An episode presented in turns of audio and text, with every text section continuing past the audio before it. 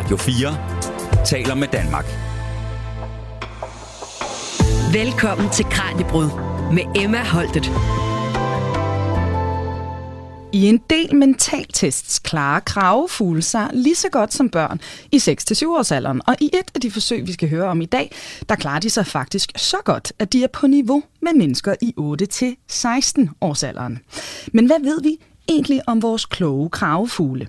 Det finder vi ud af nu, hvor vi altså dykker ned i alt fra deres intelligens til hvorfor kraver samles til noget, der minder om ceremonier, for eksempel når en artsfælde dør.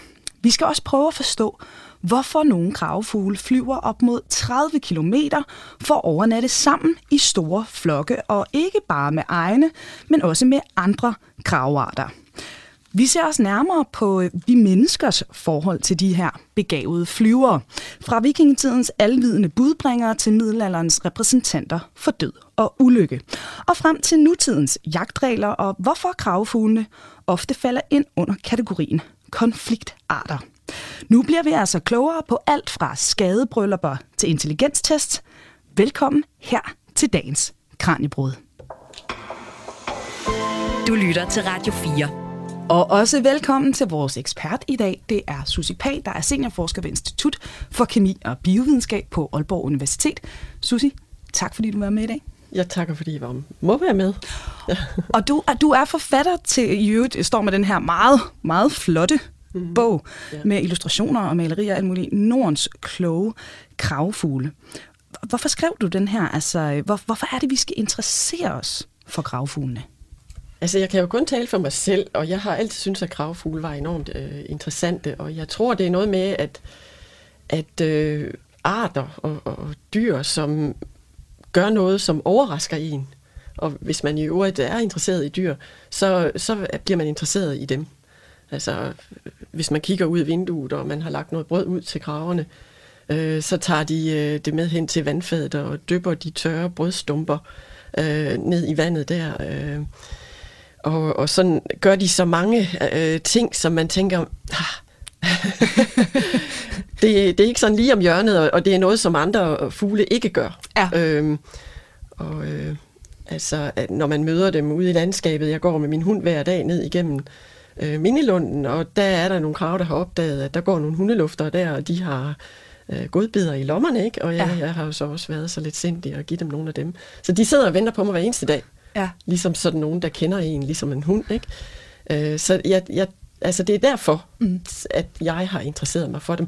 Og så fordi jeg har øh, sidefag i psykologi, og også nærliggende, altså jeg kigger på menneskers adfærd, og kigger på dyrs adfærd, og så er det jo alt andet lige sjovt at kigge på nogen, der har en meget alsidig adfærd. Ja, ja. Mm. Og, og vi skal jo også ind på det her med altså netop intelligenstest, mentale test, de er ret spændende, når vi snakker øh, ja. kravefuglen. Det, ja. det kommer ja. vi ind på lige om lidt. Mm. Jeg synes også, det er, altså, de, de er jo netop nogen, når man ser dem, som de kan se sådan lidt... Øh, lidt forbryderbandeagtige ud. Næsten ikke, når de sidder i byen, så sidder de sådan og hopper rundt og ser ja. sådan lidt uartige ud. Jeg har ja. også jeg har boet på Grønland, hvor øh, min slædehund mm-hmm. blev altså kæmpe drillet mm-hmm. af, af ravnene deroppe. Det gør det. Øh, ja. Også når der ikke var mad. Det var også meget måske som om, at de bare synes det var altså rigtig sjovt at få hundene til at makse ja. ud i kæderne, ja. og så hoppe væk, fordi de vidste godt, de der hunde, de bare aldrig kunne nå dem. Ikke? Ja, det, ja, det er jo kendetegnende for især også øh, ravnene, at de kan samarbejde. Ja. Og det, jeg har også boet i Grønland og set de der ja. ravne sidde og narre. Hvis der lå en fisk og træk, øh, træk hunden under, ja. øh, væk fra den der fisk, og ja. så er der en ravn, der snupper den og flyver væk. Ja, det og det samme gør de jo med polarrevne. Ja. Altså, øh, så, så de kan samarbejde på en måde, som man ikke rigtig ser med andre i hvert fald fuglearter. Ja. ja. Og det, det bliver vi altså klogere på her i, i dag. Lad os nu starte med det her med at uh, se lidt nærmere på, uh, altså hvor intelligente vi egentlig kan tale om, mm-hmm. at, at de er. Mm-hmm. Jeg tænker, det er måske væsentligt lige at starte med at forstå det her med, hvad er det egentlig for en tankevirksomhed, der er tale om, fordi når dyr gør kloge ting, så bliver det jo tit bortforklaret med, jamen det er bare et instinkt, der ja. er tale om her. Ja. De er en maskine, det er per automatik. Så hvad er forskellen egentlig på instinkt og så intellekt? Ja. hvis vi skal tale om de ja. to ting. Altså, man må sige, øh, instinkter er rimelig veldefineret begreb. Øh, og, og det vil sige, at det simpelthen er noget, de har med fra fødslen, altså noget, som de har genetisk nedarvet. Mm. Nogle bestemte adfærdsmønstre, øh, hvor de reagerer på verden på en bestemt måde. Altså nu har jeg lige fået en elbil, og den elbil øh, bremser op, hvis der er en bil foran. Den reagerer, hvis der kommer noget for tæt på. Den fortæller mig, hvis, øh, hvis jeg skal være opmærksom på glatfører. Den siger, at du holder dig ikke midt på vejbanen. Mm. Den reagerer på den ydre verden mm. øh, på en måde, som jo egentlig kan forekomme intelligent, ja. og man tænker, øh, jeg har fået nærmest øh, en, en co-pilot her, ja, ikke? Ja. Men, men den reagerer på den ydre verden med noget, som er fuldstændig øh, i, altså, øh, programmeret. Ja. Øh, og det kan man også sige, at instinkter er sådan set øh, præprogrammeret ved dyrene, og det kan se meget intelligent ud, mm. øh, det som dyrene laver. Øh, sindrige redder, helt ind øh, på, på mm. insektniveau. Ikke? Altså, øh, når man så snakker om øh, intelligens og intellekt og bevidsthed, så er vi straks ude i, at det er jo nogle også filosofiske begreber, mm. øh, og derfor starter de fleste bøger, som beskæftiger sig med det her, og også min, mm. øh, med at øh, definere, hvor er vi henne i de her begreber. Ja. Øh, fordi sådan noget som tænkning øh, definerer vi, når vi arbejder med det øh, øh, i adfærd, som en bevidst tænkning. Altså man kan jo sige, at altså, en tænkning er jo også en form for kodning, må, mm. vi, må vi gå ud mm. fra. Øh, men det er en, en, en bevidst øh, tænkning om verden, og, og når vi snakker om bevidsthed, så er det igen noget, vi skal have defineret, fordi så noget som at være bevidst, øh, eller, eller at være, bevidst, være ved bevidsthed, mm. øh, det er jo bare at være vågen, eller, eller ikke være besvimet. Men når vi snakker om bevidsthed i forhold til, til verden, så er det jo i forhold til, at man, at man er klar over, hvad der foregår omkring en, og at man kan tage en bevidst beslutning, mm. øhm, som ikke er præprogrammeret, eller at man er klar over andres øh, motiver, mm. og at de måske ikke stemmer overens med ens egne motiver. Og der er så hele det der sociale spil, ja. som kommer ind, som man også kan se hos gravefuglene, ja. at de øh, manipulerer med hinanden, at de manipulerer med mennesker ja. øh, og mig. Når de og grønlandske slædehunde, som vi har snakket om. Ja, ja. Og mig, når det er, de vil have nogle godbidder. Ja. Øhm, så, så der foregår noget, som man må tænke, det kan ikke være præprogrammeret, mm. det her. Mm. Og, og netop det her med i, i forhold til de her intelligenstests, fordi vi skal ned i de konkrete tests uh, lige om mm. lidt, men altså, er det virkelig rigtigt, at de er på niveau med, med børn i intelligens? Altså, hvad er det, vi skal være opmærksom på her, når vi, når vi taler om de her ting? Altså, det, der er svært med andre arter, som ikke er talende, er jo, at vi kan ikke spørge dem, hvordan de opfatter verden. Og der er vi så nødt til at bruge nogle test. Øh, og den ene måde, man gør det på, det er og tage dem netop ud af deres vante kontekst, så de ikke kan bruge noget præprogrammeret. Flytter dem ind i laboratorie eller ind i et bur, mm. hvor de ikke har nogen af de vante naturlige omgivelser, og så ser, hvordan de reagerer i forskellige forsøg. Så laver man forsøgsopstillinger, hvor de skal, hvor de skal løse nogle mm. opgaver. Den anden ting er, at man øh, sammenligner med menneskebørn i ja. forskellige aldre. Og der kan man jo også kun sammenligne øh, med, hvad menneskebørn kan i, altså når de er fra 0 til 1, når de er fra 2 og sådan. Der mm. har man nogle forskellige, øh, for eksempel spejltesten, når man har objektkonstant øh, testen, som, som vi kan komme ind på, hvad, hvad det handler om. Ja. Men så det er altså reelt, når folk de siger, de er altså i visse sammenhæng lige så kloge som, som ret gamle menneskebørn jo i virkeligheden. Nu snakker vi om, at det var, det var blandt andet op til syvårsalderen i mange ja, forsøg, ja. og højere i nogen, ikke? Ja, Ja. Altså, øh, de kan i hvert fald løse de samme opgaver, som ja. menneskebørn kan, og også øh, aberne, mm. som de jo faktisk overgår øh, i nogle af de her forsøg. Ja. ja. Lad os dykke ned i nogle af, af de enkelte forsøg så, fordi altså, hvad, hvad er det typisk for nogle forsøg, man bruger, når man skal bevise deres intelligens? Uh, ja, altså der må man jo tænke sig godt om, fordi altså, nu kan jeg gå lidt tilbage i historien, men i starten af 1990'erne, der blev man opmærksom på noget, der hedder den kaledoniske krave, uh, som lever nede ved Australien, nogle øgrupper mm. lige lidt øst for Australien.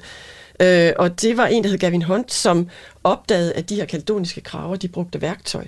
Mm. Og ikke nok med, at brugte de værktøj, de kunne også tilpasse værktøj. Altså lave modhager på værktøjet, som de stak ind i måske grenhuller og fiskede øh, insekter og sådan noget ud. Og øh, hvis han kiggede på den der øgruppe forskellige steder, så havde de også forskellige, ligesom, hvad kan man kalde, kulturer for, mm. hvordan de lavede det der værktøj. Det var altså ikke sådan, at man kunne forestille sig, at det var sådan noget, der var nedarvet og præprogrammeret. Men alligevel så prøvede man øh, og gå lidt anderledes til de der øh, kaledoniske kraver, fordi der er mange dyr, der bruger værktøj, øh, uden at man tænker, øh, at, at der er noget intellekt bag, mm. eller noget, noget intelligens bag. Så man tog, øh, og det, det, der sådan egentlig var det mest banebrydende, det var den her kaledoniske krave Betty, som, blev, som jo gik viralt, øh, fordi at hun i et forsøg, hvor man havde sat hende ind i et lille bur, øh, man havde lavet en beholder, som var dyb, og dernede i, der stod der en lille kurv med en hank, øh, og øh, der var en godbid i, som man vidste, at Betty gerne ville have fat i. Mm. Så gav man hende forskellige redskaber. Man gav hende en pind, og så gav man hende noget bøjeligt øh, stoltråd også. Og øh, Betty, hun prøver først lidt med pinden, og egentlig ret resolut, så tager hun den der bøjelige stoltråd, bøjer den rundt om den beholder, som det er i, så hun får lavet en krog, og så fisker hun simpelthen øh, den her kur op, så hun kan tage det der godbid. Og der må man sige, altså det er jo ikke noget, som Betty kan være præsenteret for Ej. ude i naturen. Og der, når, altså den første gang jeg så det, der synes jeg egentlig, at hårene rejste sig lidt på ja. hovedet af mig i forhold til, øh, hvordan vi øh, har håndteret fugle og sat dem i fuglebuer, og mm. at, at der måske var lidt mere øh, intelligens der, end vi regnede med. Ja. Man havde også, altså, altså fra gammel tid, øh, opfattet fugle som meget mere øh, instinktive end pattedyr, for eksempel. Ja. Og nu begyndte man så at arbejde med de her fugle, også papegøjer. Ja, og det, det lyder jo også helt ja. vildt avanceret, men ja. det er jo så også i det her Betty-forsøg, ikke, mm. hvor de klarer sig på niveau, altså mm-hmm. med helt op til, til 16-årige det mennesker. Det, ja. ikke? Så det ja. er virkelig også det er, det er øh, avanceret tankevirksomhed, ja, det er vi er ude i her. Ja, ikke? det er det.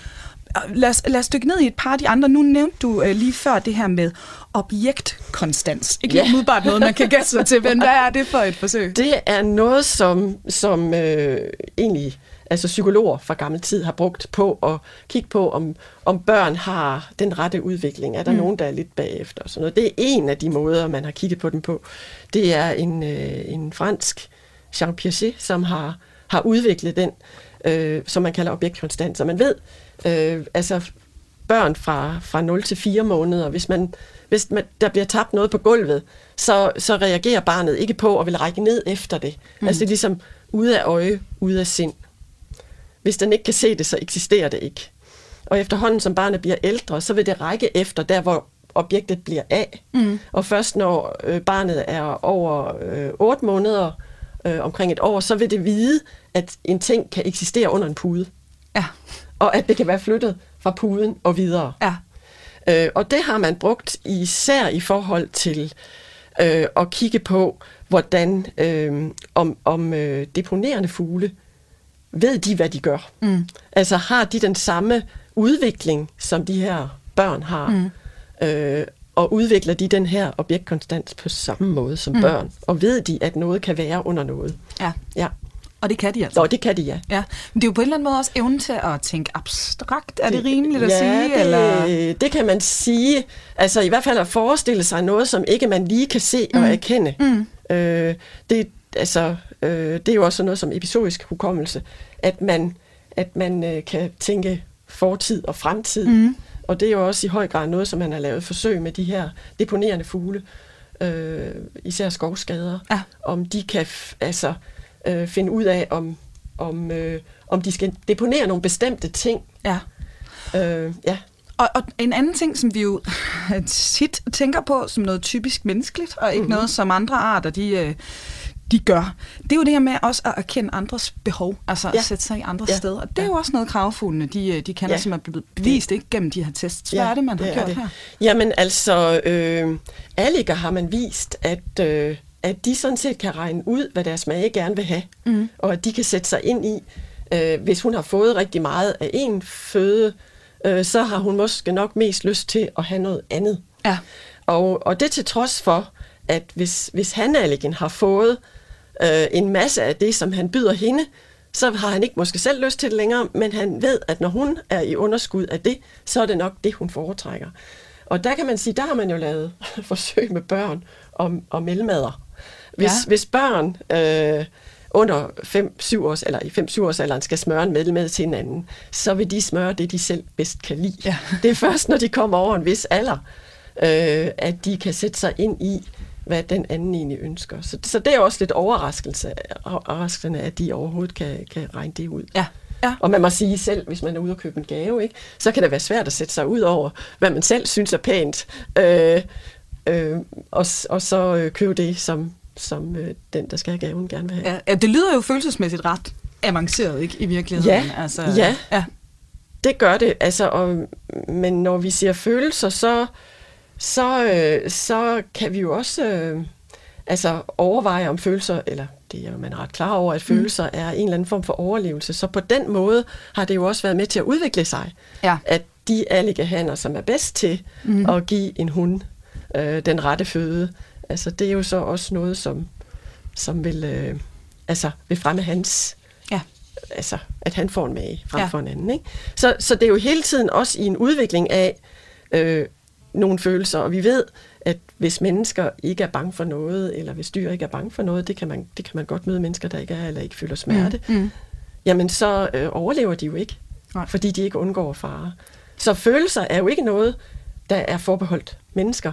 Det er, det er også noget, som dyr bruger til overlevelse, må og, vi gå ud fra. Og det er, jo, det er jo noget, vi er kommet frem til i dag, men det er jo ikke så længe siden, vi talte om maskinelle dyr og alt muligt andet. Nej. Altså, hvornår er man i biologiens verden ligesom nået frem til, jamen det er altså sådan her, det er. Hvor, hvor, hvor nyt er den her måde at tænke på omkring andre arter? Altså, øh, det har sådan skiftet lidt gennem tiden, og der ja. er også nogen, som har overfortolket dyrs handlinger, og det har så ført til, at man har lavet nogle meget strikse regler mm. for, hvornår man, øh, hvornår man kan sige, at noget er øh, en intelligent ting. Mm.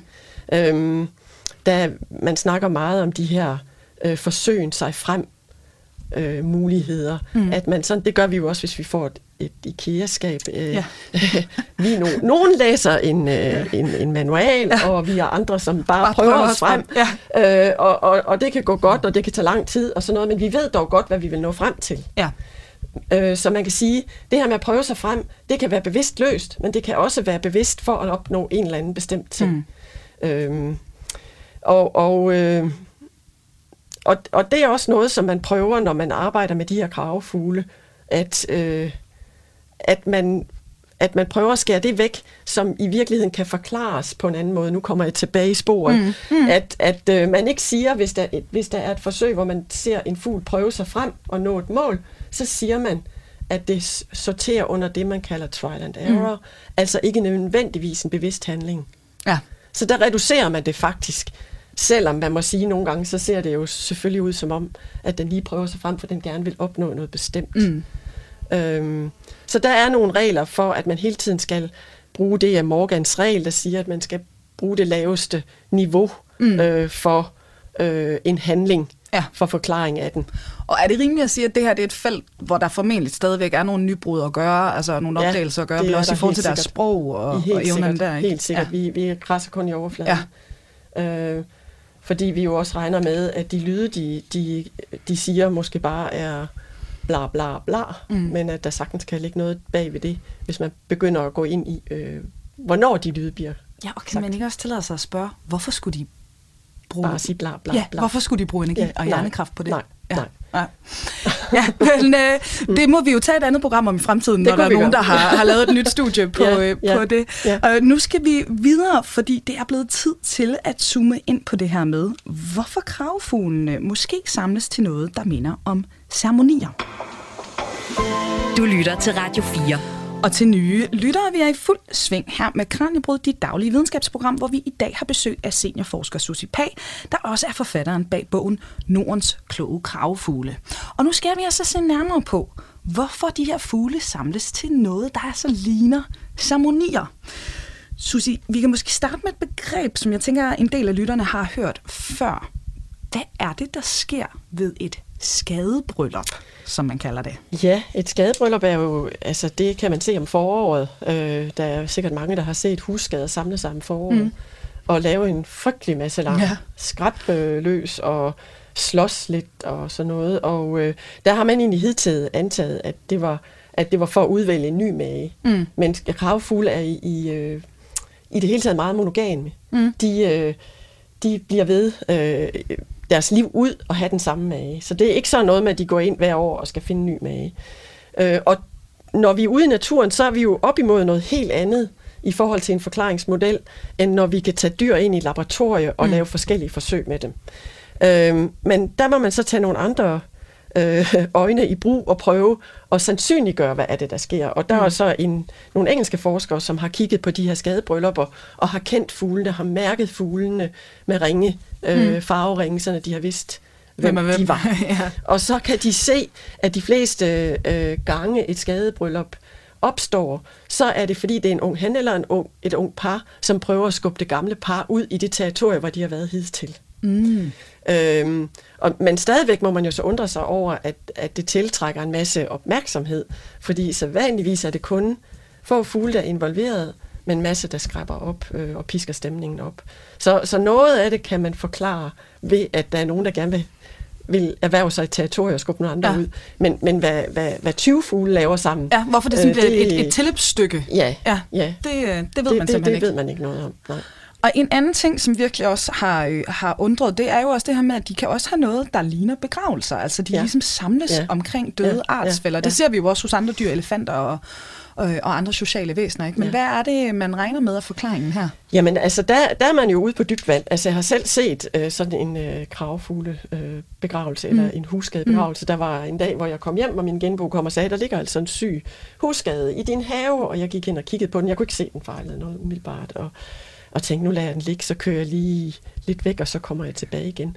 Øhm, og da jeg kom tilbage, så lå den jo stadigvæk og havde det ikke særlig godt. Mm. Så selvom jeg ikke er meget for det, så øh, aflivede jeg den, mm. øh, og så lagde jeg den under øh, et træ. Og der glemte jeg den egentlig. Jeg, jeg tænkte, måske, den var så fin, så jeg tænkte, måske kunne den udstoppes, eller nu kunne bruge den til noget, og jeg lagde den under det her træ. Så næste morgen ved daggry, det var der om efteråret, mm. og øh, der var der bare et inferno af husskader i vores have. Der har nok været en, en 7-10 øh, husskader ude i haven, som bare skræppede løs. Ja. Og min mand var stået op, han stod altid tidligere op og kiggede ud af vinduet, og så sagde han, prøv lige at komme herind. Og så sad der på græsplænen i en ring mm. rundt om den her husskade. Der sad der andre husskader. Og så er der nogen, der lige træder lidt frem og rykker lidt i en fjer. Øh, ligesom for at se, er, den, er, du, er, liv, er, den, er du i live ja, eller hvad? Ja. Og de skræber løs og sådan noget, og pludselig, puff, så er de alle sammen væk. Og så det virkede simpelthen som om, at nu blev det bare dødstille i haven. Og, og man kunne ikke lade være med at blive lidt altså påvirket af den der ja. oplevelse. Øhm, og det er jo sådan noget med, at det er jo enormt svært at finde ud af, hvad foregår mm. der. Altså, de spiste den jo i hvert fald ikke. Så det er jo ikke noget med, at de tænkte, aha, her er et ådsel. Nej. Øh, hvis man sammenligner, og det er jo så nogle forskere, der har gjort, har, sam, har sagt, at det er fordi, de erkender fare. Når der er noget, der er dødt, så erkender de fare. Mm. Øh, og har sammenlignet med, når de ser en ule. Men når de ser en ule, så går de jo helt anderledes aggressivt øh, til værks mm. med den her ule eller, eller andet, anden rovfugl. Og det gør de ikke i det her tilfælde, og der er flere, der har observeret det. Man kan også finde det på internettet. Ja. Øhm, og, og de gør ikke den her husskade noget. De forlader den bare, som den ligger der. Og der må vi sige, der, der når videnskaben jo ikke længere end dertil, fordi vi kan ikke vide, om de føler sorg, øh, om de bare er oprørt over, at der er en arsfælde, der er død, mm. eller, eller hvad der i det hele taget foregår. Ja. Men det er jo også sådan noget, der er med til at gøre dem enormt interessante. Og ja. i fremtiden kan man måske, altså der er jo rigtig meget med MR-scanner og sådan noget, at man kan begynde at se og lave nogle paralleller med, når vi føler sorg, så er der nogle bestemte hjernecentre, som aktiveres. Er det nogle lignende, mm. tilsvarende hjernecentre, som aktiveres hos dyr? Ja. Så jeg tror, altså vi er jo kun i overfladen ja. endnu i forhold til at erkende, hvad sker der her. Ja. Ja, og altså, uha, når du står og siger de der ting, jeg tænker bare i forhold til, hvordan vi holder dyr i dag, ja. hvis vi først mm-hmm. begynder at erkende det der, ja. ikke? Ja. det bliver jo også lige pludselig nogle ting, vi skal forholde os til, så i forhold til vores, øh, vores forhold til øvrige arter, ikke? Altså jo, generelt. altså man har jo fuldt erkendt, og dyreværnsloven tager jo fuldt øh, højde for fysiske mm. skader, og man har erkendt, at øh, dyr lider mm via fysiske skader og, og fysisk belastninger, ligesom os mennesker. Man er så ikke helt der, hvor man Nej. også erkender, at de har en psyke, som ja. kunne minde om det, som vi har, hvor de også kan lide. Ja. Øhm, og, og der vil jeg bare citere Darwin her, som jo for mange år sagde, at øh, mellem mennesker og dyr er der ikke en væsensforskel, men kun en gradsforskel. Mm.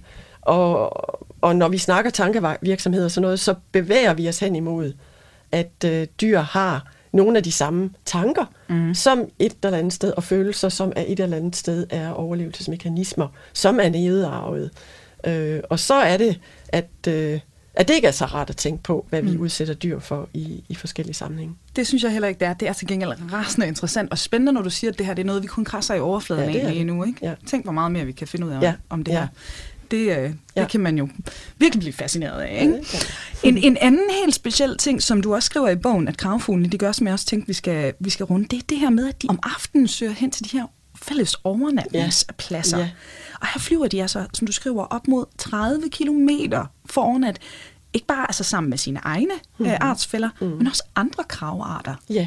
Hvad er forskernes yeah. bud på det? Øh? Altså, der har været mange bud. Ja.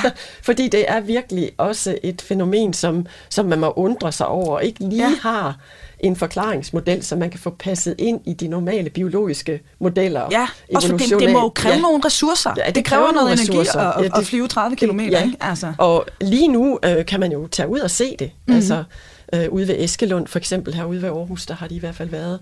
Øh, og også øh, ude øh, ved Hestehaveskoven, ude på Mols, ja. kan, man, kan jeg anbefale, at man tager ud. Mm. Øh, og der kan man se, at kravfuglene først starter med at samle sig på markerne øh, i store flokke, og så til sidst så flyver de så ind i skoven og sætter sig hvor de sidder i, ja, i hundredvis og tusindvis af ja. fugle. Øh, herhjemme der er det mest øh, roer og, og øh, øh, alliger, mm. som, som sidder sammen, men også nogle ravne øh, kan man se sammen med dem.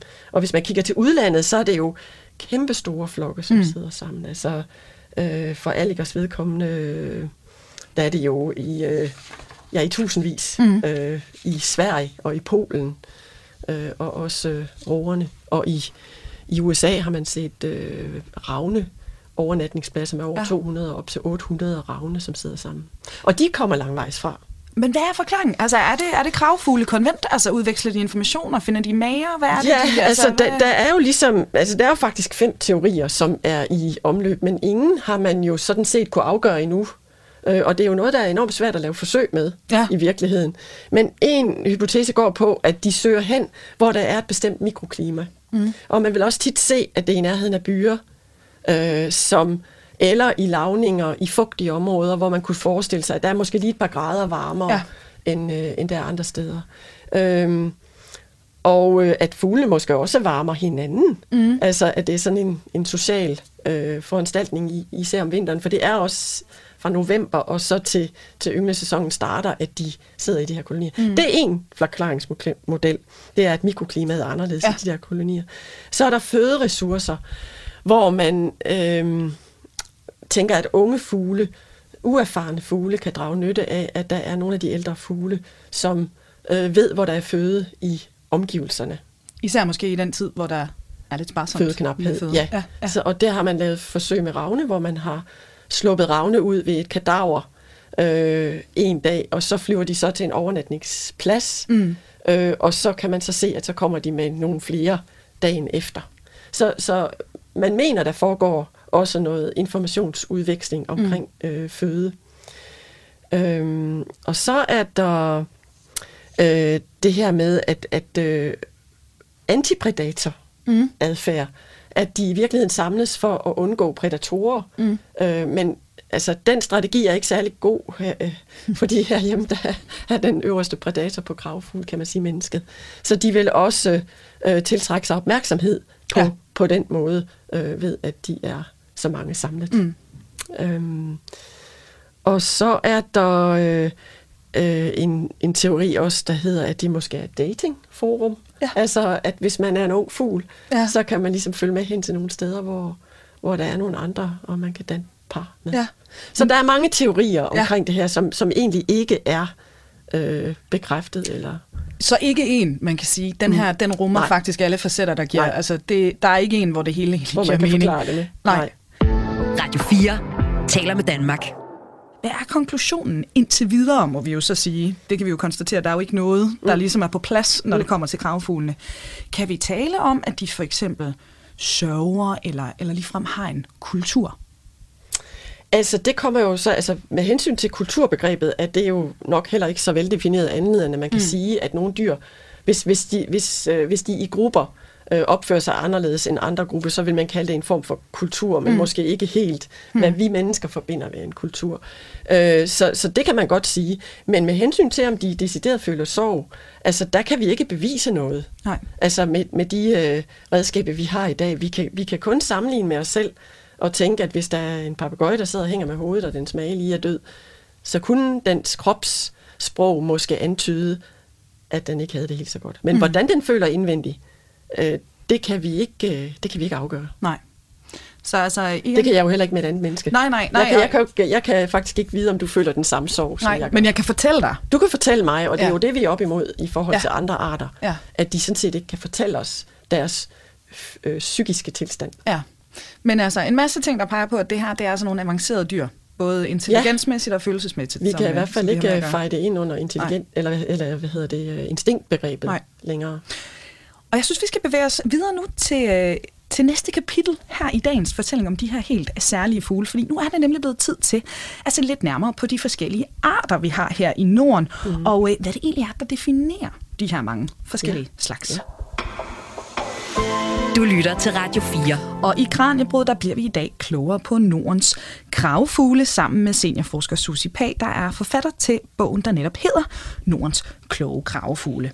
Og øh, Susi, du skriver blandt andet i, øh, i bogen, der er en kæmpe variation blandt de 134 arter fra Mexikos dværggasur skade på 40-42 gram mm. og 20-23 cm mm. til vores nordlige ravn, der kan veje mere end 1,5 kilo mm. og er 58-69 cm, altså virkelig mm. spændt ja. i arternes ja. Øh, størrelse. Ja. Så hvad, hvad kan vi sige om fællestrækkene blandt den her diverse flok af gravfugle? Ja, altså der er nogle helt klare fællestræk, og, og fysisk øh, så har de meget sådan kraftig og lige næb, mm. som, øh, som er et, et skarpt og godt værktøj, og de har nogle meget kraftige ben.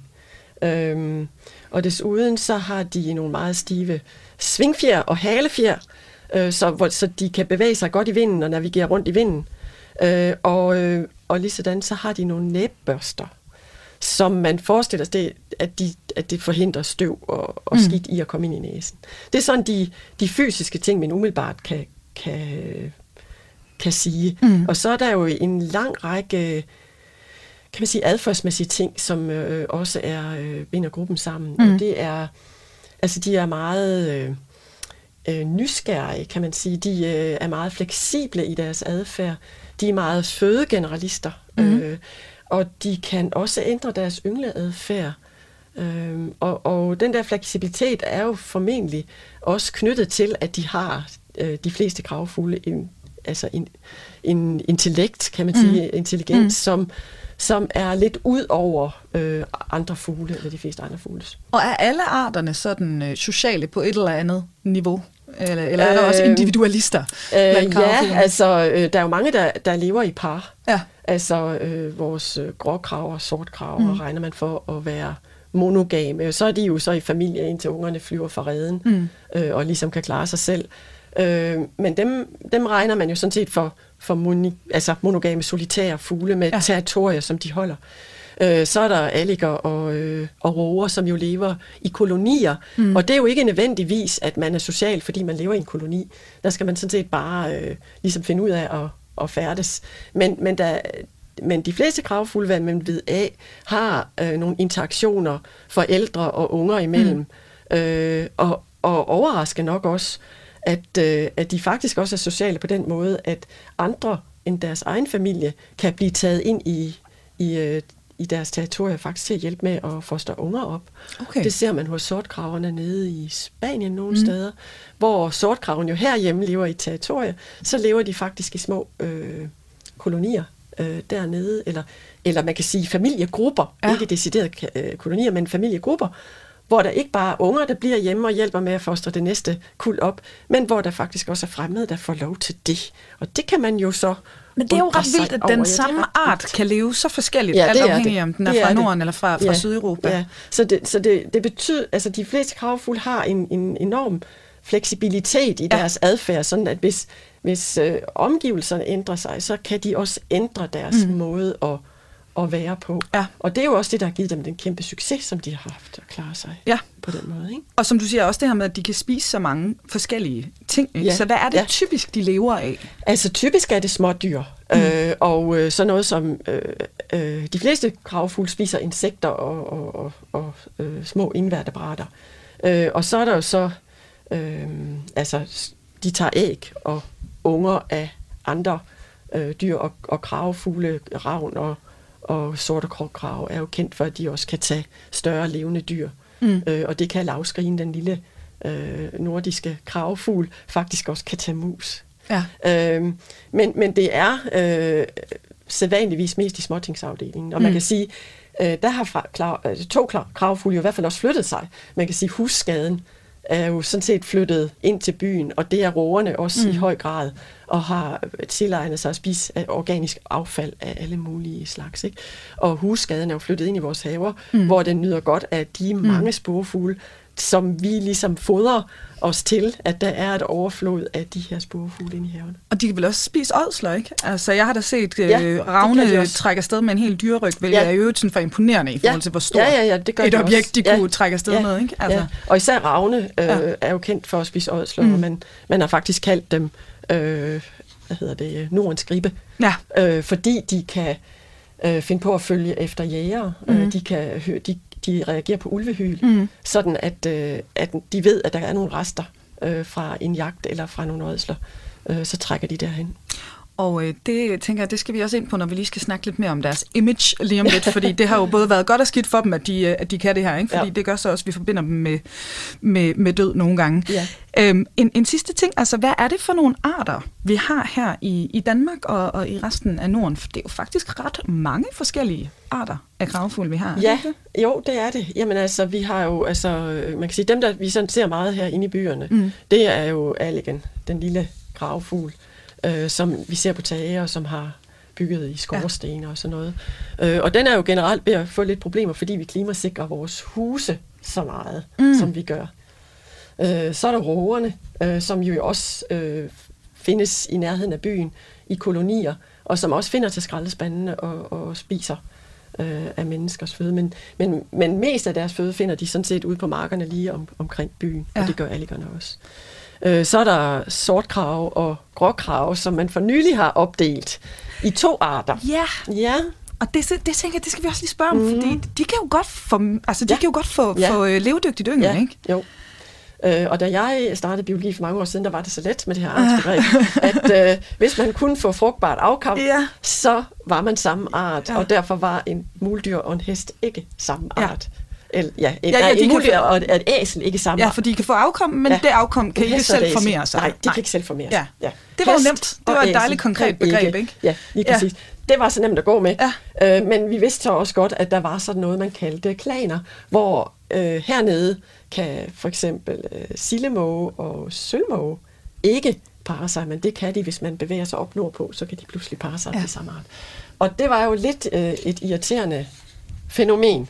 Men med, med sortkraver og gråkraver, der har man opdelt dem, fordi øh, de... Øh, fordi de, øh, de er sådan lidt racistiske, kan man sige. Ja. Man har opdaget, at hvis der er sådan en bastar mellem en gråkrav og en sortkrav, dem kan man godt se, de, mm. de forekommer, mm. så har de svært ved at finde en mage. Okay. De ser mærkelige ud. Ja. Øh, så, så der, der vil de ikke De er øh, simpelthen ikke lige så attraktive som... Nej, øh, det nej. er de ikke. Nej. Altså, der, der holder de sig lidt adskilt der. Og det man kan se, det er, at øh, dem, der er en blanding mellem en sortkrav og gråkrav, de får lidt færre øh, æg og lidt færre unger. Hvis man tager øh, store datasæt, kan man se, at de klarer sig lidt dårligere. Ja. Og de to ting har gjort, at man har opdelt dem. Øh, og også det, at man ikke har kunne forklare, hvorfor at der var en Altså, der er en sammenblanding mm. her midt i Danmark, men at øh, op mod nord, der har vi øh, gråkraver, og mod syd har vi sortkraver.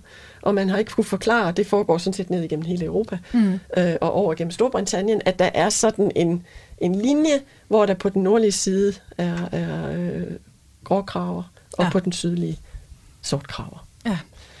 Øh, så, så det har jo været altså, årsagen til, at man så har tænkt, okay, nu deler vi dem så op. Men Ja. det kan være, at de bliver samlet På et andet øh, tidspunkt. på et andet tidspunkt, Ja. hvor man igen pusler med det begreb. Ja. Ja.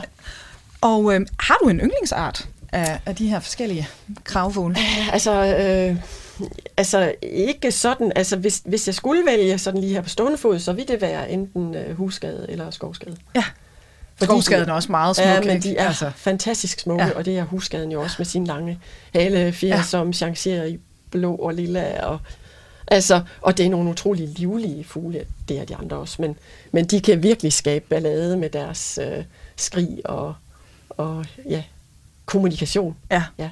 Og øh, jeg kan godt love lytterne, vi, øh, vi giver jer lige nogle tips og tricks lige om lidt til os, hvis I selv vil ud og kigge på nogle kravfugle, hvad I så kan gøre for at optimere oplevelsen. Men nu skal vi videre, for vi nærmer os slutningen her på den her omgang af Kranjebrud. Inden vi flyver fra studiet, der skal vi altså lige nå at se nærmere på menneskers forhold til kravfuglene. Du lytter til Radio 4. Og til nye lyttere, der er kommet til. Vi er i gang her med Kranjebryd, dit daglige videnskabsprogram, hvor vi i dag har besøg af seniorforsker Susie Pag, der er forfatter til bogen Nordens kloge kravefugle. Og, øh, og, og Susi, vi har jo øh, altså ikke kun beskæftiget os med kravefugle sammen her i Kranjebrud, vi har også nørdet ræve og andre mm. øh, dyr som mm. morhund og guldchikal her i programmet. Mm. Øhm, du, du beskæftiger dig jo rigtig meget med det her, man kalder konfliktarter ja. i, i dit arbejde. Ja. Hvorfor er det, at kravefuglene også kan komme i den her kategori, når de lever i nærheden af os mennesker? Øh, altså, det, det er jo fordi, at vi øh, altså at de konkurrerer os med os om nogle ting, som vi gerne vil have. Mm. Øh, altså, de, de øh, kraver, sortkraver og gråkraver og ravne kan tage vildt. Ja. Øh, de øh, roerne larmer inde i byerne, og det føler folk sig generet af. Øh, øh, og, øh, og så har man jo også fra, fra gammel tid forbundet dem med hekse og død og sådan noget, så de har jo noget øh, med i bagagen, ja. som måske ikke er helt øh, øh, realistisk ja. øh, og reelt, øh, men, men man har forbundet dem i her i Norden, øh, bortset fra Hugin og Munin, ja, ja. så har man forbundet dem med med hekse og, og dårligdom og død. Ja, ja så de har mm. i virkeligheden haft lidt dårligt brain, for ja, i vikingetiden, ja. der var de jo de her alvidende, øh, der de, de fløj ud og fortalte Odin om, hvad, ja. hvad, man havde, ja. hvad de havde set ude i, i verden. Hugin og Munin, det betyder ja. i virkeligheden tanke og minde. Ja, ja. og så, så kommer middelalderen, og så får vi altså ja. død og ødelæggelses ja, og kristendom prædikatet, ja. Ja, som også lavede, de, det, det samme skete jo lidt med ulven, ikke? Jo. Da, da kristendommen kom, jo. kom til Danmark. Ja, så altså, der, der får de simpelthen et dårligt ry. Ja, altså, det gør de. Ja. Og øh, Altså, man kan jo spekulere over, det er der jo ingen, der sådan rigtig ved, men, men det er jo i hvert fald dyr, som man identificerer sig med på en eller anden mm. måde. De bliver meget brugt i eventyr, øh, som, som enten skurkene eller de kloge. Mm. Øh, så, så dem, vi fortæller om i eventyrene, er det jo i virkeligheden vores egen altså egne indre dårlige mm. øh, sider, ja. som vi så projicerer ud ja. øh, på et andet væsen, som så øh, påtager sig det. Ikke? Altså i dag synes vi jo, at vi er kommet lidt længere, men, men ikke altid måske i forhold til, at folk er bange for fugle. Nej. Altså, øh, og især kravefugle bliver brugt som uhyggefugle. Mm. Øh, vi kender jo i hvert fald øh, Hitchcocks ja. fuglene, ja. Øh, og der er også senere øh, i mange, øh, mange film bliver det jo brugt som noget uhyggeligt. Ja, ja. Og, og i forhold til det, mm-hmm. øh, vi, vi, altså, som du siger, det er jo en konfliktart, der er måske endda i nogle sammenhæng, vi vil betegne dem som, som skadedyr, øh, ja. når, når de ja. nærmer sig os mennesker og vores ja. øh, områder. Ja. I hvilket omfang må vi så jage kravefugle her i Danmark? Jamen, der er sådan set øh, kun to arter, som er på, på, på listen over arter, som man må jage, og det er, øh, det er husskade og gråkravkort. Og ja, ja, nu er det tre arter. Ja. Øh, så, øh, gråkrav og sortkrav. Øh, og så, øh, så er øh, der er jo nogle forskellige reguleringer, altså husskade og gråkrav og, og sortskader, det må mm. man lave fra september, 1. september til mm. 31. januar. Og så er der noget regulering ud over det, hvis de ja. gør skade på forskellige ting. Ja, for jeg skulle sige, altså selv, række selv de fredede arter, dem må vi i nogle tilfælde ja, godt skyde alligevel godt. så. Ja. ja. Ja. Altså, og især roen, øh, som jo egentlig ikke er på, på listen over jagtbare øh, arter, den må man regulere, og det gør man i stor stil øh, mm. i, i råkolonier for at, at holde råkolonierne nede, så de ikke generer folk inde i byerne. Øh, og der bliver jo skudt øh, omkring øh, 75.000 roer ja. om året fortrinsvis øh, ved kolonier, og når de gør skade på marker. Så nu laver jeg lige journalisttrækket, hvor jeg sætter det helt på spidsen. Ikke? Mm-hmm. Så i, i, i de tilfælde, der tager vi altså nogle fredarter og sætter vores menneskebehov ja. ja. over dem. Ja, Det gør vi jo sådan set i alle ja. tilfælde. Ja. Og, ja. Ja. og hvordan står det så til, når nu vi gør det her ja. med, med den danske bestand? Altså, er de, er de truede? Er de i fremgang? Ved vi noget om det egentlig? Det, altså, de, de er ikke truede. Mm. Altså, de er ganske almindelige, og, og øh, det er jo nogle robuste arter, som, øh, som jeg tænker egentlig nok skal klare sig. Ja. Man kan sige, at et par arterne er gået tilbage, og det var, som jeg nævnte, øh, alligan herinde i, i byerne, og formentlig fordi, at jamen, først ryddede vi alle deres huletræer, som de egentlig naturligt ville være ja. i. der står et tilbage over i dyrehaven, som er kendt med en, en stor algekoloni. Ikke?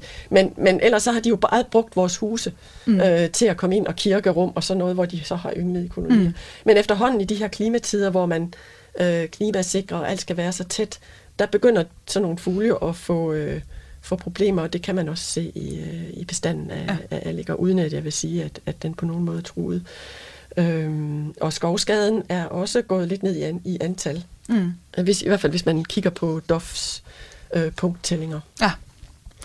Ja. Så, så altså ikke, ikke fordi de er udrydningstruede, men vi kunne godt gøre øh, mere for, for bestanden i Altså jeg vil jo sige, generelt kunne man jo godt gøre noget for, for byens fugle. Ja. Altså jeg ved godt, at, at nogen ikke synes, at, at øh, det er så, så rart, men vi har jo mange mursejler og, og svaler og mange fugle, som i virkeligheden bor på vores bygninger, som, som får problemer nu her i forhold til klimasikring. Ja, og som du altså siger, vi har måske udryddet nogle af deres naturlige levesteder.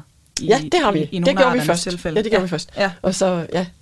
Men ellers så må man jo tilbage til nogle huletræer, ja. øh, og at de kan komme tilbage til der, hvor de oprindeligt kom fra. Og Susie her på falderæbet for tiden, mm-hmm. det, det går altid hurtigt mm-hmm. i, i studiet, især når vi nørder ned i de her arter, hvor man bare kan blive ved og ved og ved. De her fantastiske kloge væsener, altså det er jo faktisk nogle af de fugle, som vi kan iagtage i, en, altså det er jo en lidt artsfattig tid på året, mm-hmm. ikke her mm-hmm. om vinteren, og mm-hmm. de er jo faktisk stadig derude mm-hmm. og hopper rundt. Har du nogle tips og tricks til, hvordan vi så kan få mest ud af vores møde med kravfuglene? Jamen i det hele taget, så altså grunden til, at jeg også skrev bogen, var jo, at de er allestedsnærværende. Ja. Øh, og øh, at, at jeg gerne vil fortælle historien om, øh, hvor, hvor fleksible, hvor fantastiske de er til at finde ud af ting, og måske ligner os lidt, øh, og måske er det også derfor, vi ikke øh, så godt kan lide dem. øh, og, øh, altså, det er jo bare at sætte sig på en parkeringsplads og kigge øh, på, at øh, sådan en, en øh, krave, den går rundt og tager insekter på nummerpladen. Ikke? Den venter simpelthen på, at den næste bil kommer med friske forsyninger. Ikke også? Altså, øh, kig på dem, når de dypper brødet i, øh, i, øh, i vandbadet, og Altså, at, jamen, jeg så for, for mange år siden, det har jeg også beskrevet i bogen, hvordan en, en uh, allige sad på taget ved siden af en due, mm. hvor den blev ved med at gå et skridt nærmere duen, og et skridt indtil duen faldt ud over kanten. Og man kan ikke lade være med at tænke, gjorde den det med vilje? Ja. Gjorde den det for at drille? Uh, eller når de driller uh, alle mulige andre væsener. Gravfugle er jo kendt for at drille. Ja. Og en ting, som, som øh, jeg i hvert fald efter jeg har læst din bog, virkelig godt gad at opleve, det er de her overnatningspladser. Ja. Er der nogle Facebook-grupper eller andet, hvor uanset hvor man bor hen eller andet, man lige kan få nogle, Nej, nogle fifs til? Det ved eller? jeg ikke, men, men der er jo i hvert fald nogle steder her omkring Aarhus, hvor man kan se dem. Ja. Og det er jo også sådan, at når man kører der i skumringstiden, ja. så, kan man, så kan man faktisk se dem. Man kan se dem inde i Randers, ja. øh, inde på banegården, der kan man se alligerne samle sig op over banegården. Og det vil jeg tro, det sker rigtig mange steder i landet. Så man, at man skal bare have det for øje, altså.